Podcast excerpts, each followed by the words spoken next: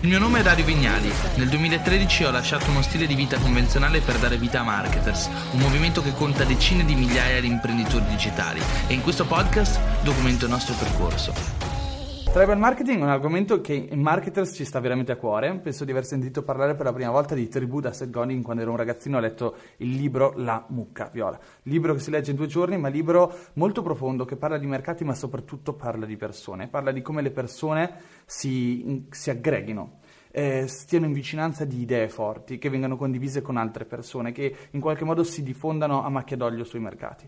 E questo concetto è molto potente perché noi parliamo sempre di mercato, ma il mercato non è altro che l'insieme di persone. Dico sempre che i mercati sono organici. Parliamo alcune volte all'interno di altri corsi di mercato biologico addirittura, perché il mercato è composto da tanti individui e dico sempre che il marketing non è altro che psicologia applicata. Imparare a comprendere le persone ci permette anche di comprendere i mercati, imparare a comprendere le persone ci permette di metterci in relazione con loro e di costruire la nostra tribù, attorno a cui le persone vogliono stare, desiderano stare perché abbiamo delle idee forti. Se partiamo dall'idea di positioning, di posizionamento e di marketing, vediamo che in passato il marketing è stato diciamo, eh, citato più volte come una battaglia, una guerra per l'attenzione altrui, una gara per posizionarci per primi nella mente delle persone per una specifica categoria di prodotto. Senti un po' come queste parole sono un po' fredde, un po' ehm, diciamo alienanti, come se avessimo il controllo sulle persone e avessimo questa possibilità o capacità di manipolare il prossimo per posizionarci. In realtà noi di marketers crediamo che il marketing sia estremamente diverso e pensiamo che il marketing non è altro che l'atto generoso di aiutare le persone a risolvere un problema, il loro problema. Di definizioni di marketing ce ne sono tante. Nel mercato si parla di marketing eh, nel momento in cui vogliamo parlare di aumentare le vendite, ma in realtà la definizione di marketing spesso è anche definita come la capacità di portare valore sul mercato, perché questo valore attrae persone, attrae l'attenzione delle persone, attrae il loro interesse e trovano in noi il portavoce di un'idea, di un concetto, di un ideale o di una soluzione ai loro problemi. Ecco, allora forse se confrontiamo la visione classica del marketing, lo, vediamo il marketing come pubblicità e se la confrontiamo a quella un po' più moderna, un po' quella di cui parliamo all'interno di queste lezioni di Positioning Live, vedremo che il marketing è la generazione di valore, ottenere l'attenzione altrui perché siamo in grado di costruire e diffondere una visione del mondo, di un mercato, di un'idea che sia complementare e eh, simile a quella delle persone che condividono con noi i nostri stessi ideali, problemi, desideri, voleri. Come passare quindi da una visione classica a una visione invece più moderna, più umana? Allora, prima di tutto è una questione di approccio. Okay? Approccio classico del marketing, orientamento al prodotto. Approccio evolutivo del marketing, orientamento al mercato. Mar- mercato che, come abbiamo detto, è insieme di persone. Qual è la differenza? Cos'è un approccio al prodotto? L'approccio al prodotto non è altro che la capacità di osservare una mancanza nel mercato, voler colmare quella mancanza e possiamo tradurre questo concetto in opportunità. Al, diciamo che l'esatto opposto dell'imprenditore è l'opportunity seeker. L'opportunity seeker è colui che è alla ricerca dell'opportunità, è alla ricerca di quella possibilità di poter remunerare quell'opportunità, quella mancanza. E quindi che cosa fa? Costruisce un prodotto ad hoc per quella mancanza. Ma come ben sappiamo, i dinosauri, gli imperatori, eccetera, ma anche gli imprenditori sono scomparsi a causa di una cosa, il cambiamento. E il cambiamento è il più grande nemico dell'imprenditore. E quando ci si concentra sul prodotto invece che sul mercato e le persone, si diventa vittima del cambiamento. Quando costruiamo un modello di business come un negozio offline che vende cellulari e arriva a Amazon e non ci permette più di continuare nella nostra carriera di venditori di telefoni, è perché ci siamo basati sulla costruzione di un business che risponde a una semplice domanda, a un'opportunità di mercato. Invece dobbiamo diventare coloro che mantengono e attraggono l'attenzione delle persone e coloro che lo fanno sono gli imprenditori, che hanno la grande capacità, però attenzione, di costruire dei brand, brand che diventano community e tribù.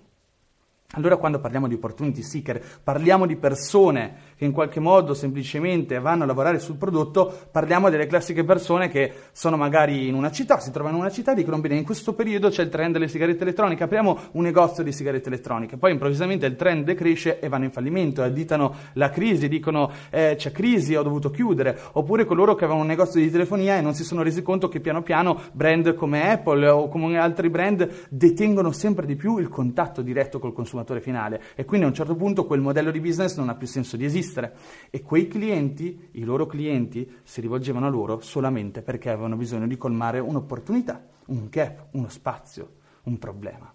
Se invece noi pensiamo ad Apple, pensiamo a GoPro, pensiamo, pensiamo a questi love brand, ma anche alla stessa marketers, pensiamo ad aziende che prima di tutto eh, seguono un mercato, anticipano il bisogno delle persone o addirittura sono capaci di comprendere quale potrebbe essere il futuro da anticipare.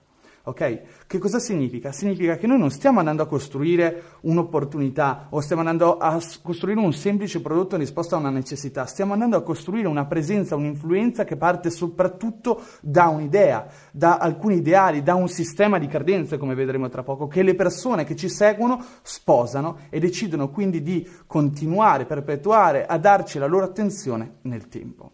Pensateci un momento, ci sono aziende come ad esempio la stessa GoPro mi viene da fare questo esempio, che alcune volte rimangono indietro sul mercato. Qualche tempo fa DJI Osmo DJI ha, lasciato, ha rilasciato questa Action Cam che era la DJI Osmo Action e paradossalmente era, era, fatta meglio di GoPro, cioè la GoPro 7 confrontata alla DJI Osmo Action era inferiore.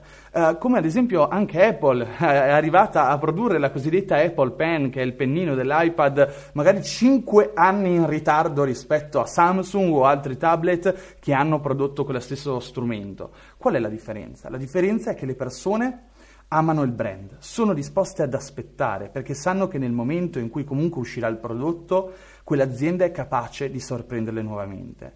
Poi magari non sarà capace, un'azienda potrebbe cambiare management, potrebbe cambiare CEO e negli anni potrebbe distruggere la propria reputazione, è vero, no? può succedere, come è successo con Nokia, sono successe con Kodak, con tante aziende, però è anche vero che più è potente il nostro brand, più le persone sono disposte ad aspettare, più le persone sono disposte a riporre in noi la loro fiducia, più le persone sono disposte a guardare ciecamente noi piuttosto che cercare della concorrenza. Allora il rischio più grande dell'orientamento al prodotto è che le persone non, eh, non è che le persone non siano soddisfatte del prodotto comprato, è che non ci sia nessuno a comprare, perché quando noi vogliamo attrarre l'attenzione delle persone dobbiamo imparare a parlare con il loro linguaggio, con, il loro valo- con il loro, eh, i loro ideali, i loro valori. Dobbiamo in qualche modo imparare a comprendere l'organicità no? il mercato a cui apparteniamo, le persone che ne fanno parte, quali sono le loro necessità, quali sono i pensieri inespressi che stanno all'interno della loro mente.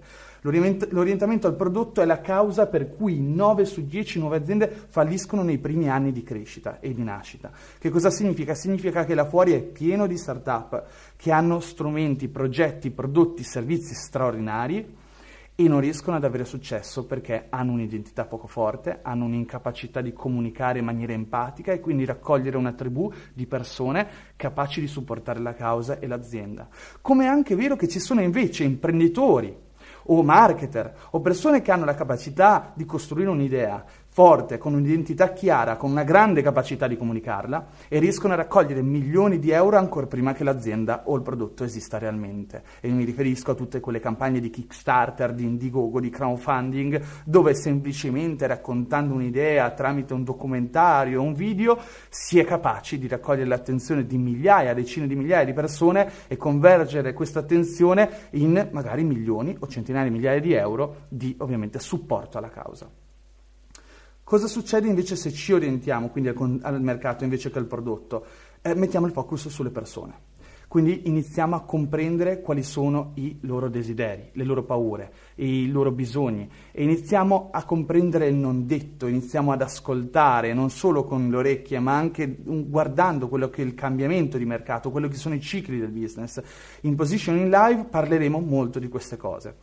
E mh, diciamo che il focus va messo su un gruppo di persone ristrette che condivide la nostra visione del mondo. Che cosa significa? Che all'inizio, quando si costruisce un progetto, un'idea, non bisogna pensare la voglio vendere a chiunque, voglio raccontarla a chiunque, ma devo cercare quegli early adopters, quelle persone che realmente possono essere affiatate nel momento in cui si sentono raccontare la nostra idea, la nostra visione di prodotto, la nostra visione strategica aziendale o imprenditoriale. Quando lanciamo un prodotto, un progetto, un servizio, dobbiamo concentrarci su quelle persone che più di tutte sono disposte a darci supporto ed entusiasmo. E così è nato anche Marketers. All'inizio eravamo una community di qualche centinaio di persone, ancora prima qualche decina, però partendo da lì abbiamo iniziato a costruire piano piano le basi, le fondamenta di quella che è la community di oggi. Quindi abbiamo iniziato a comprendere le persone, le loro necessità, i loro desideri a costruire la nostra, la nostra tribù. E questo noi lo chiamiamo tribal marketing, che è un orientamento al mercato, eh, in particolar modo è una porzione di mercato che condivide i nostri stessi valori.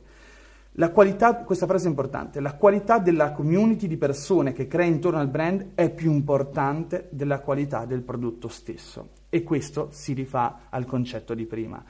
La qualità di prodotto è importante, ma a parità di qualità di prodotto conta molto di più la nostra capacità di coltivare una community.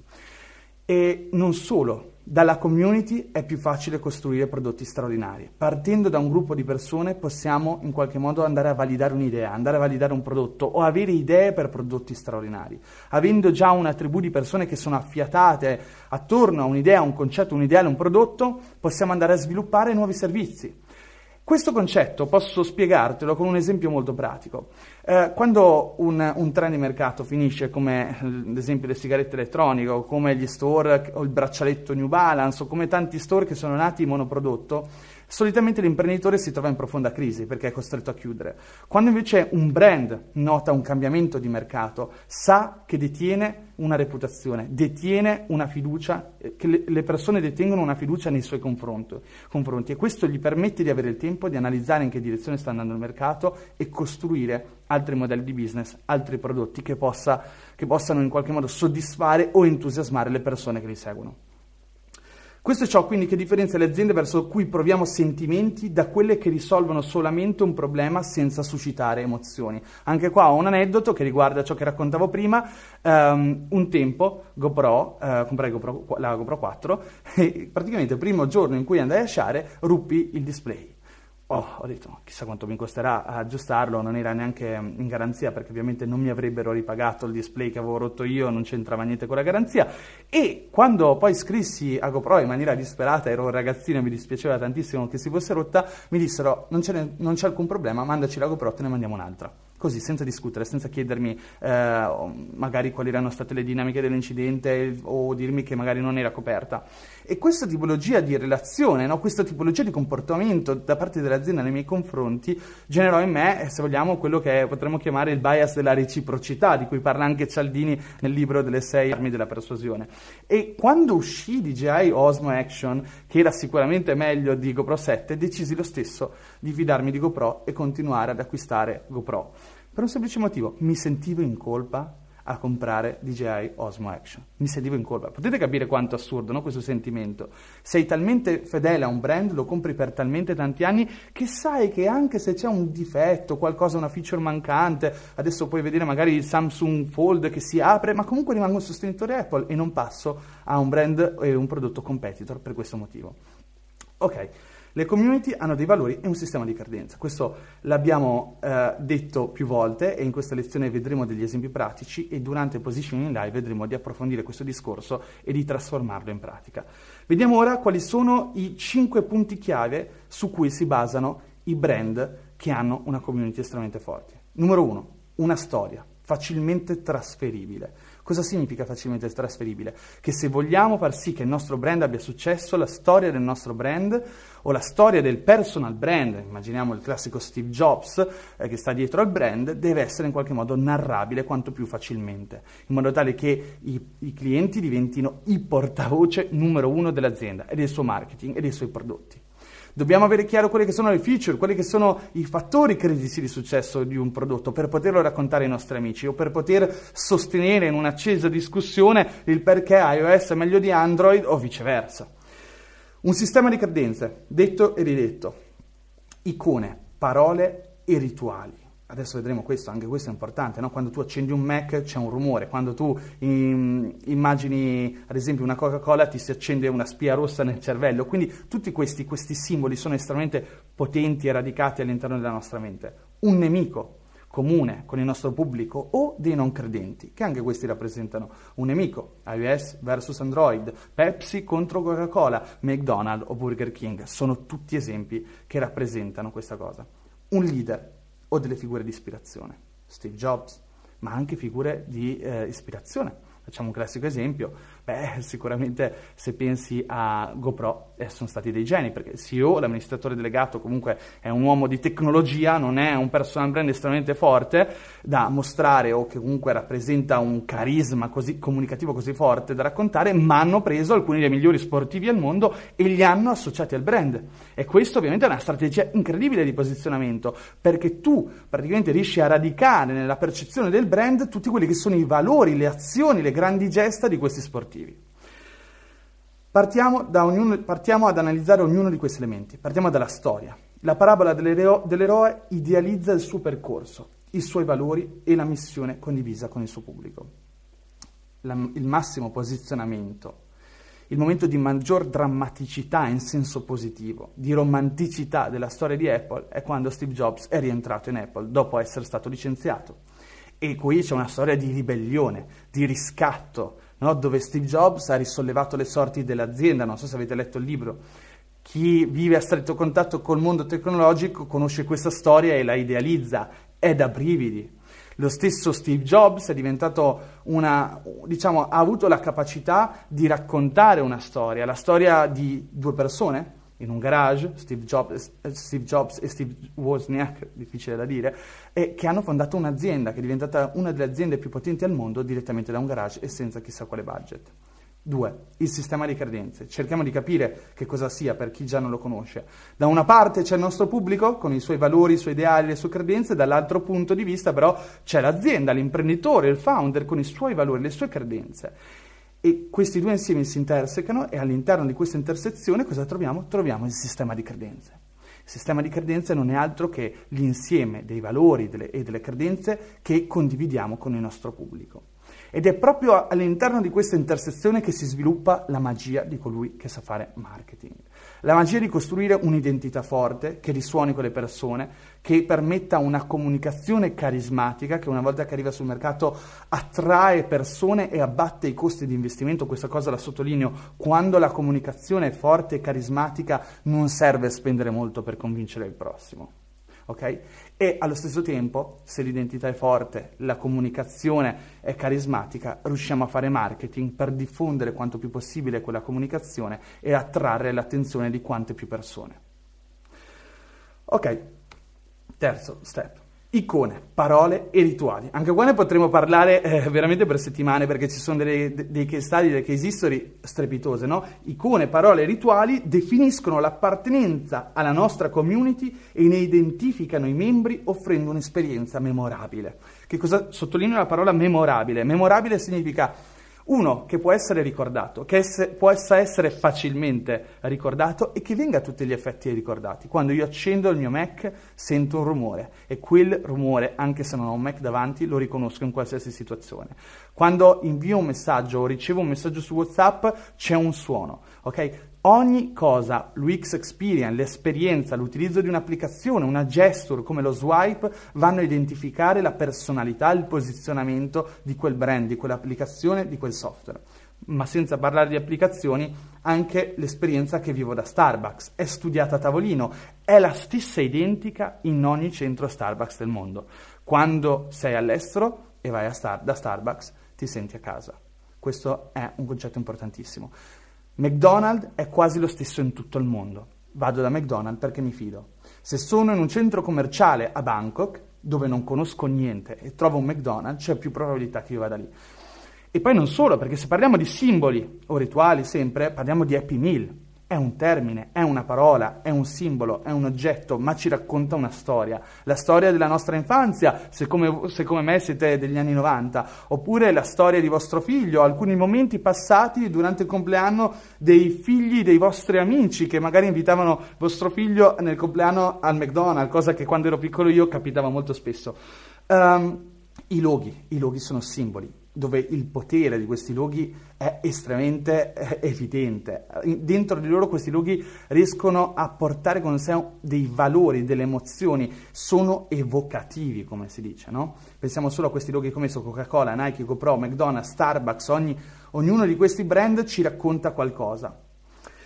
Ecco, anche i titoli, gli slogan, i termini, no? Se io ad esempio vado all'interno eh, di altri contesti, usciamo un attimo dall'imprenditoria, se entro nelle religioni, nelle sette, nelle confraternite, ci sarà l'arcivescovo ci sarà il presidente. Anche questi titoli sono evocativi, sono parole che in pochi secondi ci danno una chiara idea e un chiaro posizionamento nella nostra mente di chi è quella persona o cosa sta facendo. Just do it, slogan che se lo sentiamo al di fuori di qualsiasi contesto aziendale subito sappiamo che appartiene a Nike e ci racconta una storia, una storia di audacia.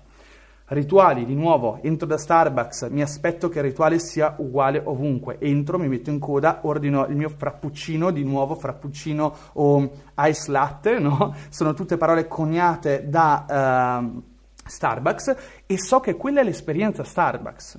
Quando parliamo di empathy flow all'interno di positioning live, empathy flow è il termine con cui noi di marketers chiamiamo una strategia. Qualche tempo fa io e Paolo siamo venuti fuori con questo concetto delle tre I del contenuto, informazione, intrattenimento, ispirazione, un concetto semplice quanto efficace. Questi sono i tre elementi che rappresentano la, valida- la, validità di un contenuto. Ebbene, se tu oggi vai in giro per internet trovi alcuni esperti di marketing che parlano delle tre I del contenuto, ma quella cosa ce la siamo inventata noi. Chi ci conosce lo sa, quando vedrà qualcun altro usare quel nome gli verrà in mente marketers. Tutte queste cose sono elementi che vanno a contribuire al nostro posizionamento. 4. Il nemico o i non credenti. Per massimizzare l'entusiasmo, l'affiatamento, eh, il senso di appartenenza alla nostra tribù, ci deve essere una tribù avversaria. Non, lo, non, lo, diciamo noi, ma lo dice Disney, lo dice qualsiasi film, qualsiasi storia, ci deve essere sempre un nemico. Se non c'è un nemico, non c'è una difficoltà. Se non c'è una difficoltà, non c'è una missione. Non per forza il nemico deve essere il cattivo, il nemico può essere un ostacolo, il nemico può essere un non credente.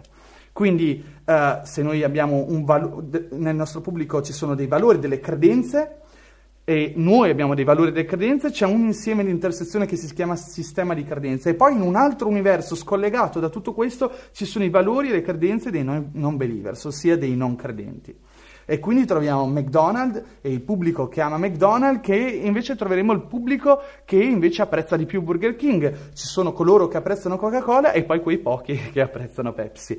Però capisci come eh, il bianco ci aiuta a definire il nero e se non esistesse il nero ci verrebbe molto difficile dire cos'è il bianco. Se non esistesse la notte faremo fatica a dire che cos'è il giorno tutto questo contrasto, questo eh, diciamo, senso di contrapposizione ci aiuta a distinguere, a portare chiarezza e anche noi nel momento in cui prendiamo una decisione e scegliamo di appartenere a una tribù piuttosto che a un'altra, stiamo andando a scrivere alcuni lati del nostro carattere, della nostra personalità. Una volta che scegliamo un prodotto piuttosto che un altro, scegliamo di appartenere a un certo gruppo di persone. Quando ascoltiamo un genere musicale che è la trap piuttosto che il jazz, cer- andiamo a dipingere alcuni lati della nostra personalità. 5.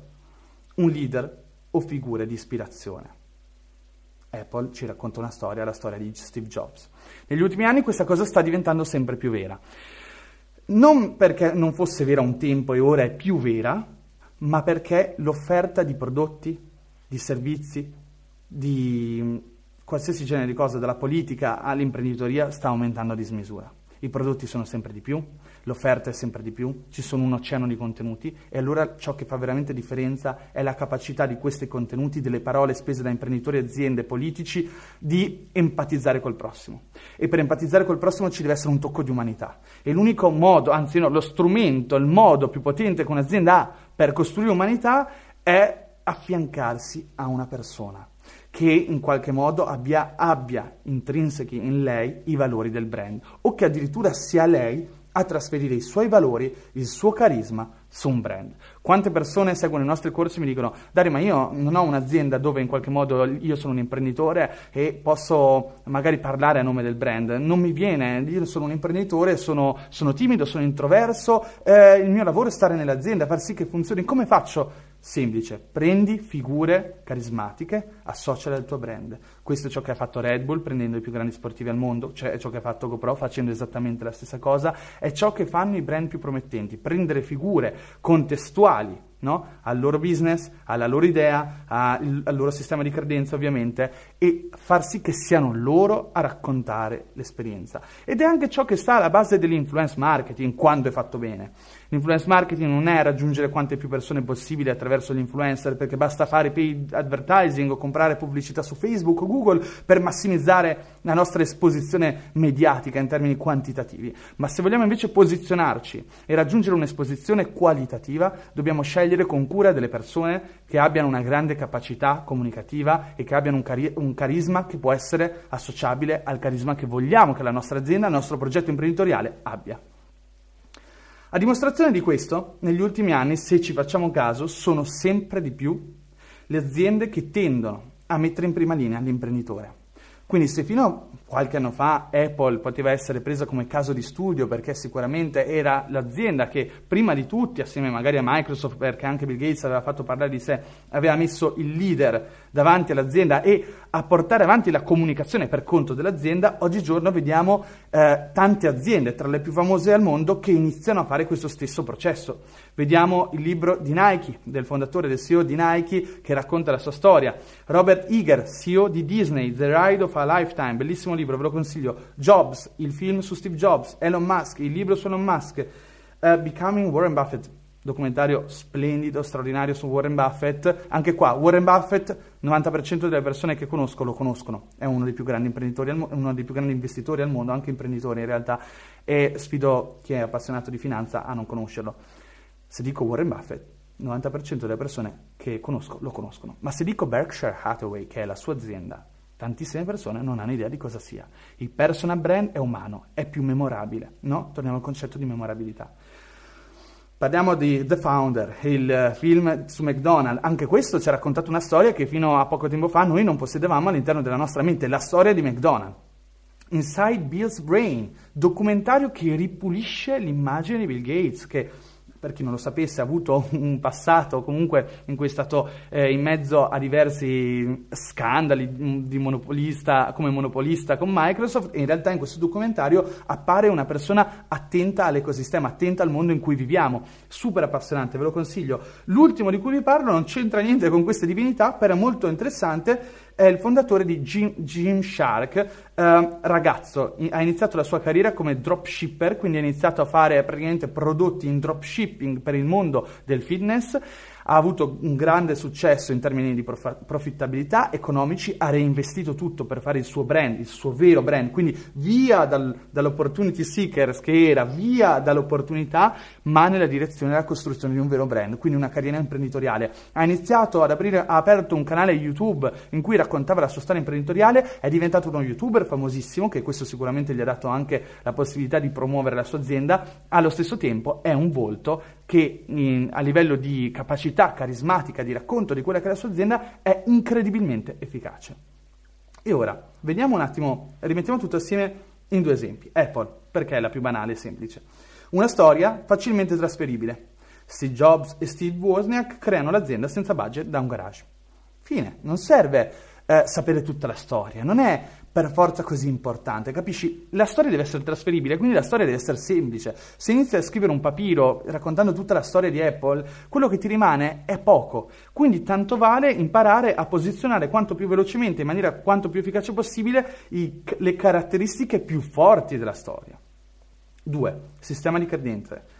Think different, no? Pensa diverso. Siamo dei ribelli. Siamo un'azienda che in qualche modo si basa sul fare le cose diversamente a alimentare il pensiero laterale e eh, tra l'altro, adesso viene un altro esempio, ve lo faccio. Eh, less is more. Less is more perché? L'ho scritto io, non perché queste cose siano dichiarate. Perché Apple non è un'azienda che cerca di inserire all'interno degli, dei sistemi operativi, dei software e dei, dei, dei dispositivi eh, quante più funzioni possibili, anzi cerca di fare un'altra cosa, focus over complexity, quindi mi concentro su ciò che può contare davvero e lo rendo talmente perfetto da costruire un'esperienza esageratamente pulita, perfetta e comprensibile. Hanno fatto degli studi e hanno visto che alcuni dispositivi confrontati con un iPad sono molto più complessi. Se tu prendi un iPad e lo dai in mano a un anziano o un bambino, c'è molta più probabilità che lo sappiano usare fin da subito rispetto a qualsiasi altro dispositivo Android icone, parole, rituali. L'ho detto, Mac si accende, un rumore particolare, il logo di Apple, l'iPod, l'iPhone. Eh, Apple è stata fortissima a costruire un sistema di naming esagerato. Nessuno riconosce i, i, nomi di altri telefoni, a parte Samsung, mentre tutti conosciamo l'iPhone, l'iPod, eccetera, eccetera. Sono semplici da ricordare, sono efficaci e raccontano subito di cosa si tratta iTunes, software, pure i software di Apple hanno un nome, un naming che è passato alla storia. Apple Pen, è un pennino del cavolo, Apple Pen, no? Uh, Apple Store, Genius Bar. Quale altra azienda aveva mai dato un nome al proprio supporto tecnico? Oppure, ovviamente, Steve Jobs. Steve Jobs è sì il leader, ma è anche, se vogliamo, un simbolo ormai che appartiene alla cultura Apple. Un nemico, Microsoft, Android, IBM, soprattutto all'inizio della storia c'era IBM, poi è diventata Microsoft, ora Android con iOS. Un leader o delle figure di ispirazione, Steve Jobs. Però volevo citare un'altra cosa, una delle campagne di marketing più potenti della storia è stata fatta da Apple quando ha costruito questa campagna pubblicitaria dove associava Einstein e altri astronauti, personaggi che avevano fatto la storia al logo di Apple. Quindi c'è questo transfer di carisma, di personalità, di valori, di ideali dalla persona, dal genio al brand. E ora vorrei fare un esempio molto bello. Patagonia, la sto indossando in questo momento. Storia di Patagonia, merita di essere raccontato. Yvon, non leggo il cognome che non lo so neanche pronunciare, fondatore di Patagonia, iniziò a scalare a 14 anni nel 1953. Scontento delle, delle prestazioni dei chiodi europei, inizia a fabbricarseli da solo e a 19 anni fonda la Cushionard, spero, Equipment. Uh, l'azienda ha un inaspettato successo. Nel 1970 diventa il più grande fornitore di attrezzature per l'arrampicata degli Stati Uniti. La consacrazione arriva nel 1977 con il lancio dell'iconica Pile Fleece Jacket, questa, e, ehm, e, il fondatore cerca di creare un, cap, un, capo che fornisca calore mentre assorbe l'umidità. Ma la rivoluzione di Patagonia non è solo a livello stilistico e di prodotto, ma anche pubblicitario. Infatti il fondatore capisce eh, che i clienti del brand sono una sorta di club, un club che si stringe attorno allo sport, alla missione, all'amore per la natura. L'identità del brand diventa dunque importante al pari del prodotto e lo strumento privilegiato per veicolarlo è il leggendario catalogo di Patagonia, foto meravigliose di John Russell, Galen Rowell, uh, Corey Rich, citazioni ispirate a Jack London e Ernest Hemingway. Torna, no? strategia di Apple la ritrova in Patagonia. Nel 1990 consolida anche l'impegno del brand nei confronti dell'ambiente e della sostenibilità, prima di chiunque. Un imprinting arrivato direttamente dal suo fondatore che segnerà per sempre il DNA di Patagonia. Dal 1986 il 10% dei profitti pretasse e l'1% delle vendite è devoluto a piccoli gruppi che lavorano per salvare l'ambiente. È una storia che racconta tutti questi ideali, questi valori. Il caso Patagonia, analizziamolo un attimo velocemente. La storia, come veicolare la storia. Let My People Go Surfing, il libro, uscito in realtà da pochi anni, è un libro straordinario dove il fondatore racconta tutti i principi e la storia hanno, di cui parla il brand. Quindi racconta la storia del brand, ma racconta il valore dello sport, come l'amore per la natura, il, la correlazione tra il brand e l'ambiente. Fortissimo. Due, sistema di credenze. L'ambiente prima del consumo del consumo, l'etica prima dei profitti, il business come strumento per influenzare positivamente l'ecosistema, i profitti come strumento di supporto all'attivismo ambientale, lo sport come stile di vita per riconnettersi con la natura. Capite bene che questo sistema di credenza è estremamente forte, c'è una coerenza tra tutto, tra l'identità, la comunicazione, il marketing e adesso vediamo anche il marketing. Questo è fare marketing, questo è fare marketing potente. Utilizzare il marketing per diffondere la comunicazione carismatica, usare una comunicazione carismatica per raccontare l'identità di un brand. Icone, simboli e rituali, il caso Patagonia. Nel 2011, in occasione del Black Friday, quindi in totale contrapposizione, quindi polarizzazione completa contro il consumismo, Patagonia pubblica una famosissima pubblicità su New York Times, 2011, eh, non giorni nostri, in cui tutti parlano di queste strategie, che esorta i lettori a non comprare la loro giacca più famosa, elencando tutti i costi ambientali necessari per produrla. In quegli anni, tra il 2008 e il 2013, un sacco di aziende della moda crollano, Patagonia sale, eh, triplica il suo fatturato, con una campagna che va contro ogni interesse economico. Uh, icone, simboli e rituali, di nuovo, il surf, gli sport, l'arrampicata, l'ambiente, no? praticare. E poi cerchiamo di fare immagini evocative, perché questo è importante. Non è solo il surf. Io posso fare come direbbe Paolo, un bel video di 30 secondi evocativo in cui mi sveglio la mattina, esco dalla tenda con il tè ancora fumante in mano, vedo le onde, vedo la spiaggia, respiro, sento l'odore di oceano, vedo la nebbia, inizio a parafinare, quindi a mettere la parafina sulla tavola, mi preparo, metto la muta, faccio sentire, faccio vedere che la muta è ancora bagnata dalla surfata del giorno prima, eh, metto la mia muta, appare solo lo, il logo Patagonia, entro in acqua e mentre sono lì seduto sulla mia tavola da surf guardo l'alba che sale eh, in fondo al mare. Video di 30 secondi, racconti il brand, racconti un momento, ma racconti dei valori. Non è solo dire noi di Patagonia supportiamo lo sport o l'ambiente, è raccontarlo. Uh, indossare Patagonia. Indossare Patagonia è un rituale. Indossare Patagonia significa ricordarsi i valori, no? È un loop. Io compro Patagonia, indosso Patagonia e ricompro Patagonia e mentre la indosso mi ricordo di qualcosa, che sono i valori e il sistema di credenze del brand. Un nemico comune, comunicazione contro il consumismo, minacce ai clienti che non si allineano alla visione, l'alleanza delle B Corp. Notizia di qualche anno fa, il gilet di Patagonia è diventato un caso diplomatico. Patagonia è il brand che rifornisce tutte le maggiori start-up, tra cui Facebook, Reid Hoffman, di LinkedIn, tra cui Jeff Bezos, dei vestiti dei loro dipendenti, ma soprattutto dei vestiti degli imprenditori. La maggior parte degli imprenditori in Silicon Valley veste Patagonia. E sapete cosa ha fatto Patagonia? Ha detto io non vi do più niente, non costruirò più niente personalizzato per voi perché di solito c'è il logo di Facebook o ovviamente dell'azienda a cui vende se voi non vi mettete nell'ottica di seguire i nostri ideali e i, vostri, e i nostri valori, se non diventate una B Corp. E la B Corp è questa alleanza di aziende che prima di tutto mettono l'ecosistema al centro della loro operatività, quindi devono diventare ecosostenibili. Il loro impatto sull'ambiente deve essere maggiore di zero e non inferiore. Ok? La maggior parte delle aziende hanno un impatto negativo perché si parla di consumo. Eh, questo è un caso fortissimo, incredibile, cioè se proprio guardiamo questa storia qua, no? eh, raccontare non comprate questa giacca, raccontare io non venderò, non vi venderò, anche se siete i miei migliori clienti, anche se rappresentate marketing per me, visibilità e anche un cospicuo fatturato, io non vi venderò il mio prodotto. 5. E qua finisce il caso Patagonia un leader o figura di ispirazione, micromentari, come dice Paolo Bacchi, che ha coniato questo termine, su personaggi e sportivi che rispettano l'ambiente. Come dicevamo prima, se non è l'imprenditore che si mette a capo del movimento, come nel caso di Yvonne, che solo ultimamente ha iniziato a esporsi molto scrivendo libri, metti le persone che partecipano al tuo ecosistema, che raccontano i tuoi valori, che perseguono i tuoi ideali. E qua troviamo un insieme di documentari fatti da Patagonia, finanziati da Patagonia, su tutti gli sport acquatici, di arrampicata e all'interno di questi documentari non si parla del prodotto, si parla della passione, dell'amore per l'ambiente, per la natura, per lo sport, per le relazioni e si mette al centro di tutto l'ecosistema, la natura, il fatto che, questo, che quello è il nostro playground, il nostro campo di gioco, dove ci andiamo a divertire e lo dobbiamo rispettare.